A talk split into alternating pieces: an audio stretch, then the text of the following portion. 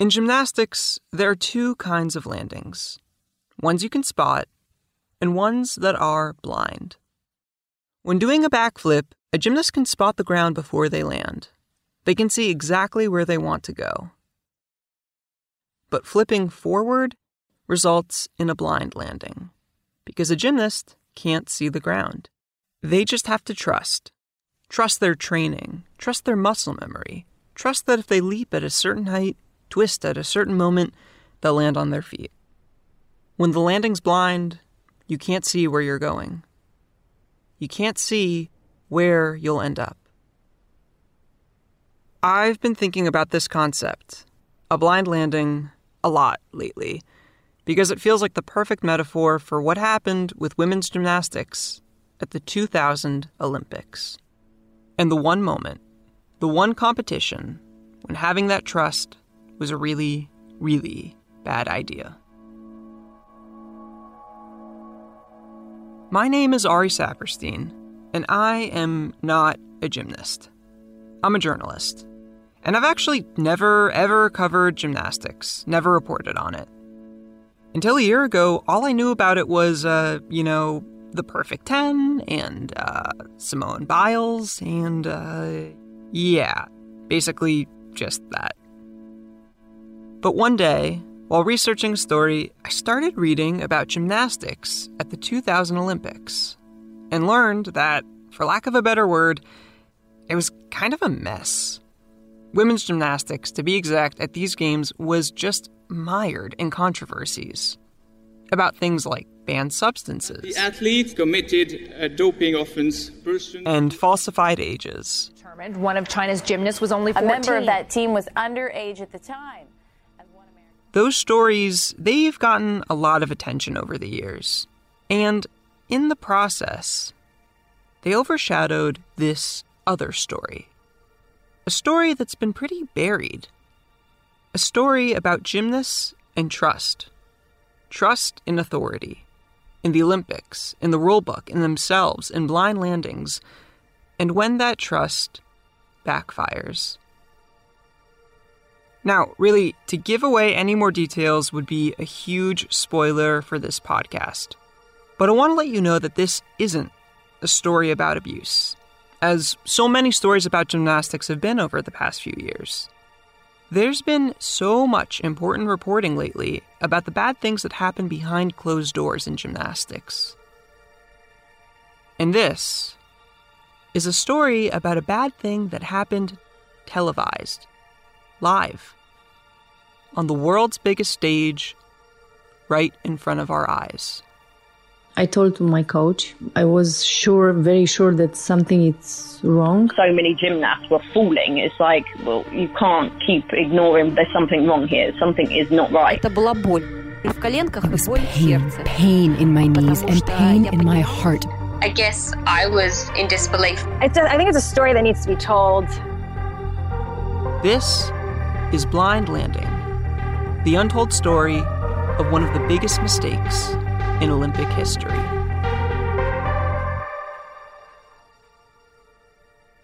Episode 1 You just know it in your bones. Sometimes in competitions, it just happens.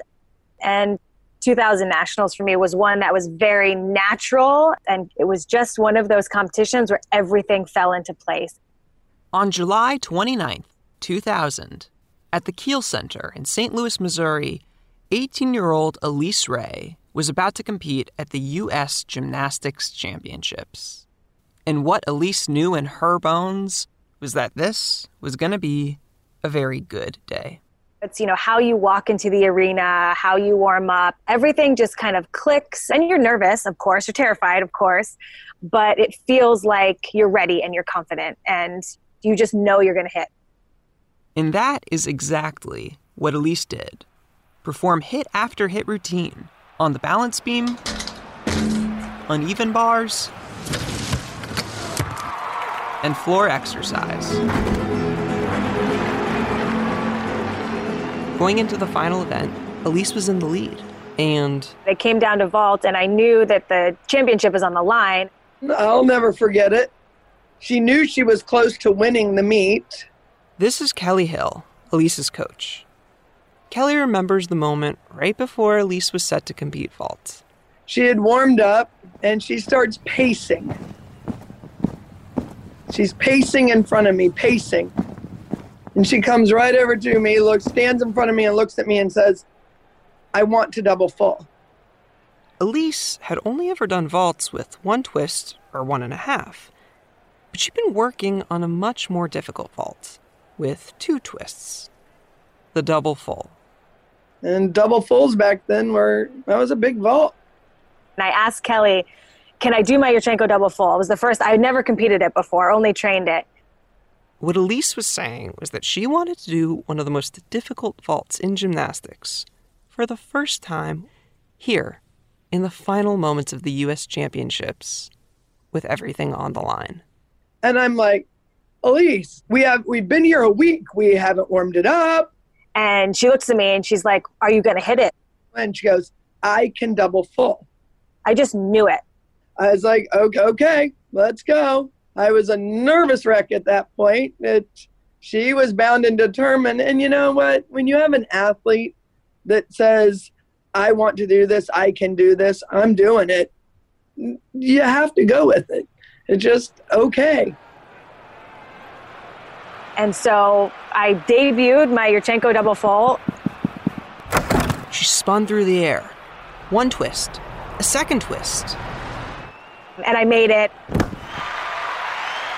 And it was like this moment, and it was, and the fact that Kelly trusted me to do it is insane. So, um, but it was a really special moment. She double fulled, and it was an absolute highlight. The highlight of my coaching career to watch her be so determined and want something and know she could do it and do it. Elise had won. She was now the U.S. national champion. And that meant Elise was a shoe in to represent the U.S. at that year's Olympic Games. And that meant there's just one more thing left on her gymnastics bucket list. You know, any elite athlete, right? You dream of going to the Olympics, but because you're an elite athlete, you don't just dream of going to the Olympics, you dream of going to the Olympics and medaling. It's the absolute pinnacle, right? It's what everybody wants. But Elise didn't have her eye on just any medal. She wanted an all around medal.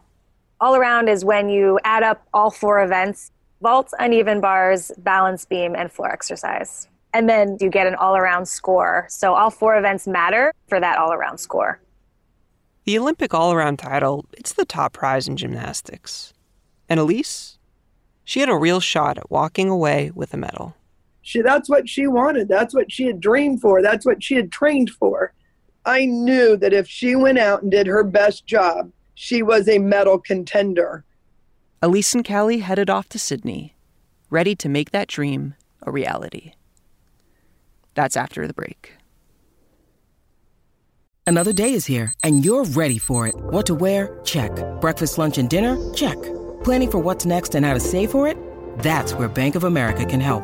For your financial to dos, Bank of America has experts ready to help get you closer to your goals. Get started at one of our local financial centers or 24-7 in our mobile banking app. Find a location near you at bankofamerica.com slash talk to us. What would you like the power to do? Mobile banking requires downloading the app and is only available for select devices. Message and data rates may apply. Bank of America and a member FDIC. When you need mealtime inspiration, it's worth shopping Kroger, where you'll find over 30,000 mouthwatering choices that excite your inner foodie. And no matter what tasty choice you make, you'll enjoy our everyday low prices, plus extra ways to save, like digital coupons worth over $600 each week. You can also save up to $1 off per gallon at the pump with fuel points. More savings and more inspiring flavors make shopping Kroger worth it every time. Kroger, fresh for everyone. Fuel restrictions apply. The eyes of the world are on Sydney, Australia as the Summer Olympics get underway. 2000 Summer Olympics. 2000 Olympics are officially underway in Sydney, Australia. Televised to 3.7 billion people around the world. A record 199 nations, more than 10,000 athletes. Welcome to the Sydney 2000 Games of the 27th Olympiad. Women's gymnastics is the most watched summer Olympic sport. So, on September 21st, 2000, All eyes around the globe were on 36 of the world's top gymnasts as they entered the Sydney Superdome for the Olympic all around final. Kelly Hill remembers what it was like walking into the arena with Elise that day. She was obviously nervous, but she was on her game. She was confident. She felt good going into it, and you could tell. And her first event in the Olympic all around final was the vault. Yes, the same event where Elise sealed the U.S. national champion title. Now, for those of you listening who don't know anything about gymnastics, I want to tell you a little bit about the vault. First of all, vault is both a noun and a verb. The vault is a four foot high padded piece of metal that the gymnast pushes off of and flips over. Sometimes it's also called the table or the horse. And the verb, to vault, it starts with an 80 foot runway that the gymnast sprints down. And at the end of that runway, they jump onto a springboard and push off of the vault. According to Elise, this event, it's all about timing, speed, and precision. As a gymnast, you start on the opposite end of the vault. When the gymnast gets the green light from the judges, they start sprinting down the runway. So you have a certain amount of steps, and a lot of gymnasts count their steps. It's like a rocket launch, counting down the seconds before liftoff. But instead, the gymnast is counting down how many steps are left 50 feet away from the table, 40 feet, 30 feet. It's very methodical. At the end of the runway, the gymnast jumps onto the springboard and rebounds upwards. And you start sort of your entry into the table. The gymnast pushes off the vault with their hands, using all that repulsion to lift high into the air. And in that second of weightlessness, they fit in as many flips and twists as possible. And land on the mats on the opposite side. Feet on the springboard, hands on the vault, stick the landing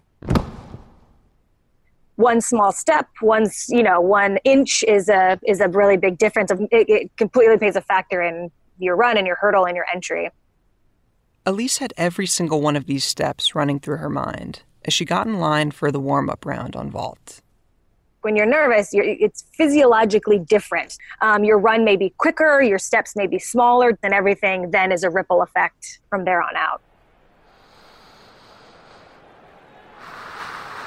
Um, so for me, I really had to work on kind of using my breath to regulate my nerves. So my run and everything would be very much the same as in practice. Elise exhaled and started her run. So I had gotten myself up, finally up to this point of, okay, I am ready. I'm ready to tackle this competition. I feel really good. Her footsteps got faster. She was ready to go. She was ready to take on the world. Feet on the springboard. Elise leaped into the air and then. I basically landed on my back. Elise fell. And this. this was not a typical fall. She crashed, which is the gymnastics word for when anything that can go wrong does. What happened is that her feet got on the springboard, but her hands, they missed the vault. I mean, you feel a very distinct repulsion off the horse. So I had no repulsion off the horse. So I barely even touched my fingertips. So on vault, you're really jumping off of your arms, your hands, and you're pushing so that it's a rebound. Without that repulsion, without that push off the vault with her hands. The timing is completely off. And a kid can't do the vault if their timing's off. It's not there. They're expecting the rebound, and there's no rebound. Elise flipped through the air at the wrong angle, the wrong speed, out of control. Instead of completing the complex twist she planned, Elise barely rotated and came crashing down hard on the landing mat. Had you had crashes that were like that close before? No, I've never landed anything like that in competition. No, that was not normal. No part of that was normal. I mean, it's it is not dramatic to say that you were inches away from being yeah and i you know i yeah i can't even It's hard for me to even say those words out loud. What neither of us are saying, what's so hard to say out loud, is that this could have been life or death. Elise walked away unscathed, but if anything had been just a fraction more off, I mean, if Elise used any less power, if she rotated any slower, then her head and neck would have taken the full impact. That's why Elise couldn't bring herself to watch the footage of the fall for years. And when she finally saw it for the first time not that long ago, I was pretty stunned on how close, Ari, kind of like you mentioned, it was. Um, just because the feeling of it is very different than it looks. But uh, yeah. And then I think I cried, which was probably healthy. but it was uh, a pretty intense reaction watching it the first time. When Elise crashed, Kelly was just a few feet away. So Kelly saw Elise miss her hands on the vault, and in that moment she jolted back, totally shocked. Like in a horror movie when something jumps out from the screen and you just you recoil, your whole body, totally frightened. In the warm up I was right there. Yeah. And there's I couldn't have helped her. I, I knew I couldn't get in there quick enough. I mean truly right before your eyes. Yeah. Her reaction. I mean, she was terrified, right? I was thankful enough that I knew just to duck under, but it was a very scary fall. At first, I thought that, okay, that's, that's a wake up call. She's just realized where she's at, and she's in all around finals, and she's getting nervous. And then I started trying to figure out, okay, no, her head's in the game. I'm talking to her. She knows what she's doing but she's not getting okay your feet are underneath of you i don't because i even said to her at one point Elise technically you look like you're on what do you feel she was asking me what was wrong i had no idea i, I don't i did not understand we didn't know what was happening. I blamed myself. I thought it was nerves. I thought my steps were off, maybe nerves, maybe adrenaline. Um, yeah, some something that I was doing. And then I was like trying to be very okay, not to get all frazzled. Because I, a lot of athletes will pick up on the nerves of the coach. And if I think something's wrong and everything's off, and then she'll start doubting herself. And I didn't want her to doubt herself because I was already doubting myself. But I, I didn't know. I was at a loss. I didn't know what to tell her. And that's that's your warm up. That's all you get in order to prepare for your actual competition vault. because I, you know, crashed so bad in, in touch and warm up. I remember, I do remember this standing back there, standing back there thinking, well, I don't know. I'm just going to run really hard and safely get over the table. Because I knew if, you know, enough power, you can complete your rotations in a sense. I just tried to sheer power because I didn't know what else to do. After the warm up round, Elise got back in line for her first official vault attempt with a new strategy sheer power. And when she goes for it, Elise gets over the vault safely and lands on her feet, but then immediately loses her balance and falls backwards. Better than a full on crash, yeah, but not by much. Her second and final vault, it, it's even worse. Elise lands on her butt. And the look on her face after that final fall it said it all. Because uh, anybody that knows gymnastics knows that you fall in Olympic Games, like you're done. That's it. Game over. She had never not made a vault. And I think it was like, Are you okay? Yeah, I gave her a hug. What do you what do you say to an athlete that dreams of just go, are gone in a blink of an eye? I remember Kelly coming over to me and saying, like, we have a competition, you have the rest of the competition to do. Like, I was just completely defeated. Remember, this is the all around. So Elise still had three more events to compete. And she she knew she was out of the game at that. And it that it was hard. I don't know. I just and I just more remember her sitting in the chair completely dejected with grips like not even caring if she put them on. I mean, that bar routine, even which was the next event, was I hardly remember it. Like my mental state at that point, oof, it was it was hard. It was really hard. Elise Ray, U.S. national champion, America's best shot at a medal in the most watched Olympic event. She was in last place. Her Olympic hopes and her elite gymnastics career had effectively come to an end on the vault.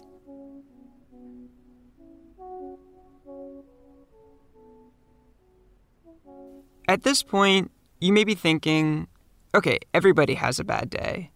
And falling in gymnastics? Like, aren't competitions usually decided by who sticks it and who stumbles? And yeah, of course, gymnasts fall. But in all around competitions, at this level, gymnasts don't usually fall on vault. While working on this podcast, I watched a lot of world and Olympic all around competitions. And I can tell you that typically the average number of falls on vault in the all around is one. Usually one person falls. Sometimes it's more, and sometimes no one falls. But this, this means that Elise, she really should have been the one, the only gymnast to fall on vault during the 2000 all around. But after Elise fell, one, by one, by one, other gymnasts fell on vault too. It wasn't just Elise, it was lots of athletes were crashing and burning on vault. Not just two gymnasts, not three, not four, not five, eight. Eight gymnasts fell on vault. And that was just in the first half of the competition. Do you see kids fall at that level? Yes, it happens, but not from that many kids all across the board. You rarely see top athletes, especially on vault. Elise's fall on vault during the all around, it was just the start of a much bigger problem. We knew something was wrong, just nobody could seem to figure it out. On the next episode of Blind Landing, we'll hear from the person who figured out what was wrong. Uh, I think we're just all in shock, if I'm perfectly honest. Total shock that it happened. That's next time on Blind Landing.